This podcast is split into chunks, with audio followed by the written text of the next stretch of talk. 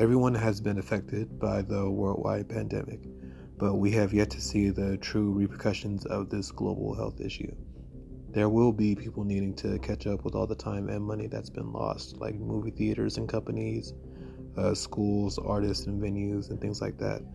And things may be up in the air for a lot of people, but us just stuck at home have our opinions and thoughts on how we believe our individual inconveniences should be handled.